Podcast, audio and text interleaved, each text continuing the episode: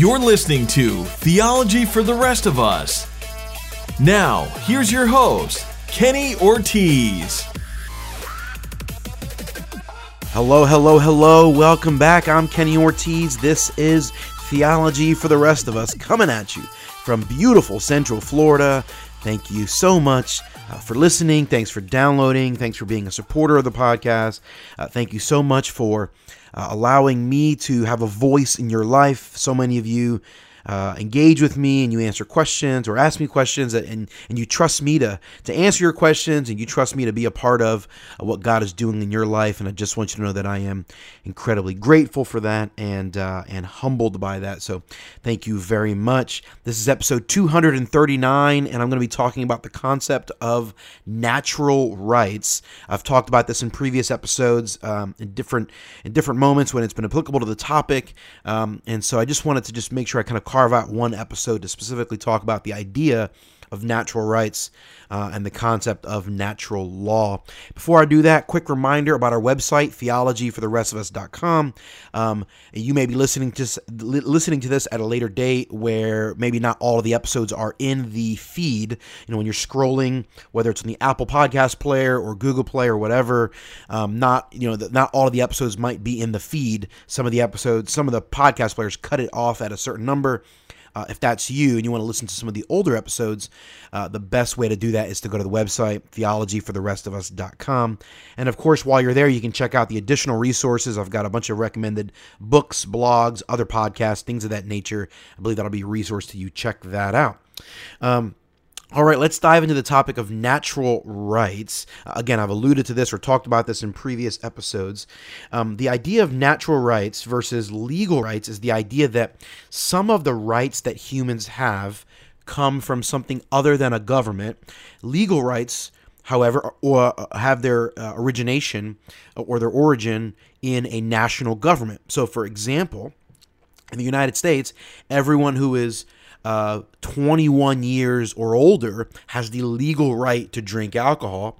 But in other countries, the drinking age is 19 or 18. Um, and in some countries, there's even uh, you know even younger than that, depending on different circumstances. So you have they have a legal right. If you are 17 years old in the United States, you do not have the right to drink alcohol. If you are 25 years old in the United States, you do have the right to drink alcohol. Um, but but like with many of our legal rights, if you abuse it or you participate in that right in such a way that it's detrimental to the rest of society, then the then the government has the power to strip you of that legal right. And so if you are 25, you may have you may indeed have the right to drink alcohol. However, the United States has the the right or the local jurisdictions have the right to strip you of that right if you do it abusively. So if you are uh, drink, driving drunk uh, for example, or if you are participating in drinking in, in, such a way, and you're and you're participating participating maybe in alcoholism in such a way that is harmful to other people, the government has the right to say, no, you're not going to drink alcohol for a certain period of time, or we're going to imprison you and not allow you to enjoy other rights or freedoms, things of that nature. Again, so that's a legal right. The government makes a determination who has the right to do what, and then the government has the power to strip you of that right and take it away from you if you abuse it or you engage or exercise that particular right in such a way that is detrimental to the rest of society. That is a legal right. A natural right, however, is a right that is transcendent of the government or is above the government. A, a, natural right is something that comes to you not because the government gave it to you, but because God gave it to you, or or maybe you know some uh, you know more secular philosophers that embrace the idea of natural law may say that that nature gave you these rights. I believe that God gives us this, these certain rights. Um, there are obviously other philosophers that would disagree with me out there. Um, so the idea of natural rights is or natural law um, is the idea that that there is some some transcendent truth from which certain rights flow. Um, natural, the idea of natural law was a concept that appeared in ancient Greece. Um, certain Greek philosophers uh, uh, subscribed to this idea. There were uh, there were some Roman philosophers. Most famous, the Roman philosopher Cicero was was, was very famous for promoting this ideal. Uh, there are, uh, I believe, biblical precedences for the idea of natural rights. And there have been a variety of philosophers and theologians throughout the centuries that have talked about this and written about it. Um, Albert the Great was a Catholic philosopher in the Middle Ages, as was Thomas Aquinas. They talked extensively about this. So, um, obviously, a lot of stuff. There was a variety of philosophers and writers talking about this uh, throughout the Age of Enlightenment, and then beyond through the uh, through the through the Renaissance, and then obviously into the Reformation era. Um, and then the, the kind of the most famous modern philosopher that really sort of articulated a lot a lot of the ideas that we really embrace today was a guy named John Locke. If you've never done any study on John Locke, um, I would encourage you just Google his name, read about him. I think it would be uh, helpful. Uh, John Locke really was the idea that really kind of articulated that all humans have the right, what he called liberty, or life, liberty, and property. Um, every human has the natural right to life. Every human has the right to be free. Every human has the right to own things, to, to, to, to, to seek to acquire property. That was his idea, and he can he, he sort of explained significantly why he believed that and, and how he draw those conclusions. Again, you can do some studying on your own for that. Um, but the American founding fathers really embraced this idea. In fact, um, Thomas Jefferson was a big proponent of this, wrote extensively about it, and he is the one who took John Locke's words and he modified them in the Declaration of Independence. The Declaration of Independence talks about how we have the rights to life, liberty, and the pursuit of happiness. Uh, you know, originally it was the idea of property or the pursuit of property, but Thomas Jefferson and the founding fathers eventually uh, they changed that to life, liberty, and the pursuit of happiness. The idea of the Declaration of Independence was that humans have the right to life, the right to liberty, and the right to pursue being happy, and that the government doesn't have the power to take that away because the government didn't give us those rights. The government can't take away your right to have life. The government can't take away your right to have liberty. The government can't take away your right uh, to pursue happiness. And that if the government seeks to do that, then the government is in violation of natural law, um, which was given to us, I believe believed by God, and many of the founding fathers subscribed to this ideology that it was God who said humans have these natural rights. And if you try to take it away, you are trying to rob people of that which God gave them. If you are trying to violate natural law, or if you are guilty of violating natural law, you have not violated the laws of a country, you have violated God's natural law, God's you know, divine law. If you go against natural rights, you're going against God.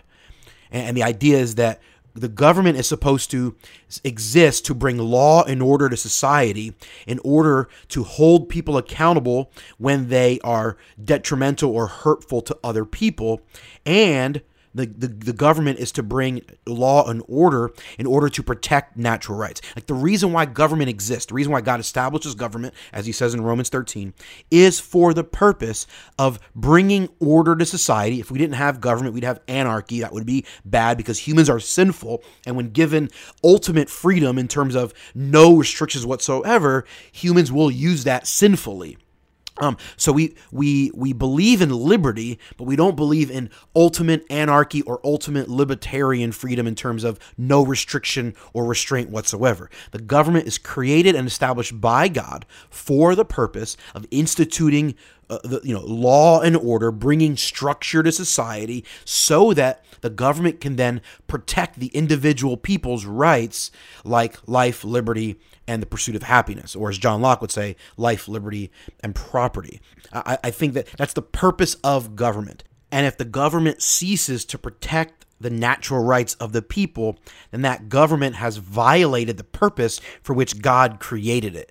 If if a particular government is not actually protecting natural rights, then the government has ceased to do that which it was created to do. It is now useless. Your government has become worthless and useless if you're not doing what you're supposed to do.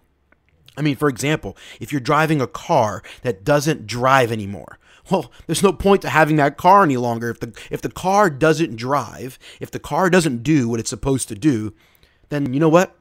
You got to get rid of that car and go get a new one because the purpose of the car is to drive. If the car won't do what it was designed to do and created to do, then it's no longer valuable or necessary. And it would be appropriate to disregard that car and go get a new one.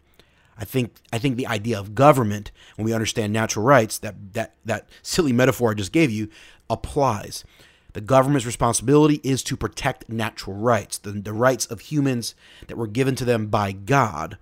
And if the government doesn't protect those rights, then that government ultimately is worthless final thought uh, over the last hundred years or so, the concept of human rights has really sort of you know risen to the forefront of the conversation. It's not, I mean, that's not a new concept, but it has become very popular, um, and really the, the, the the growth of the popularity of human rights really sort of culminated in 1948. The United Nations uh, made this thing they called the Universal Declaration of Human Rights, and the idea was um, that humans have certain rights and and that and that and that they have the right to be treated a certain way and that there are certain positive things that ought to be given to humans and that if any government um, is is in violation of doing those things for its people then they are now violating a legal right. Because you know the United Nations is a governing body and they declare certain rights. They're not they don't they don't they're not the origin of natural rights.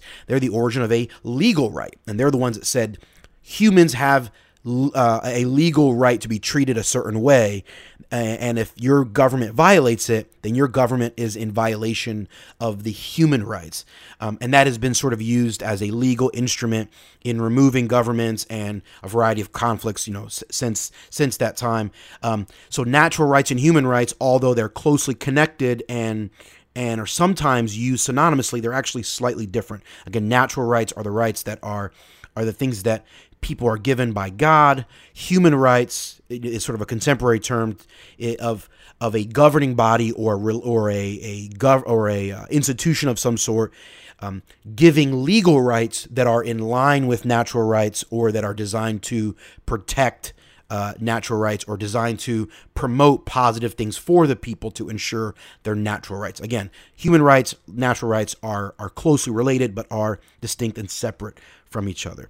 Overall, how does it apply to us? I believe that the understanding of natural rights and the philosophy behind it and the theology behind it gives us an understanding of why it's appropriate to remove particular politicians or particular uh, political leaders from power when they are not doing that which they were designed and created to do. If a particular government or particular politician isn't fighting for the rights of the people, the natural rights of the people, and if they are in violation of those things, um, then it is appropriate uh, for someone, whether it's the people of that country or someone from a different country, to remove that person from power and to reestablish a new leader or a new government in order to protect the natural rights of the people in that particular country or jurisdiction. Hey, thanks for listening to this episode of the podcast. Hope this has been helpful or insightful. If you have a question or a topic that you want me to address on a future episode of the podcast, I'd love to hear from you. Email me or tweet at me whether you want me to clarify something I said in this episode or if you want me to address a topic that is totally unrelated to what I've covered in this episode. Either way, I'd love to hear from you. The email address is heyortiz at theologyfortherestofus.com. That's H E Y O R T I Z at theologyfortherestofus.com, or you can find me on Twitter at Kenneth Ortiz. That's K E N N E T H O R T I Z. Reminder make sure you subscribe to the podcast in your Apple Podcast player or whatever podcast player you are familiar with, whether that's Stitcher, TuneIn Radio, Google Play, whatever. Make sure you subscribe. That's the only way to guarantee that every episode gets delivered directly to your device as soon as they go live. Also, if you're willing, do me a huge favor. Head on over to whatever podcast player or directory that you're familiar with. Leave us a five star rating and a great review. Tell the world you love the podcast. That's really, really important. Those good reviews really help the podcast because they help us reach more people.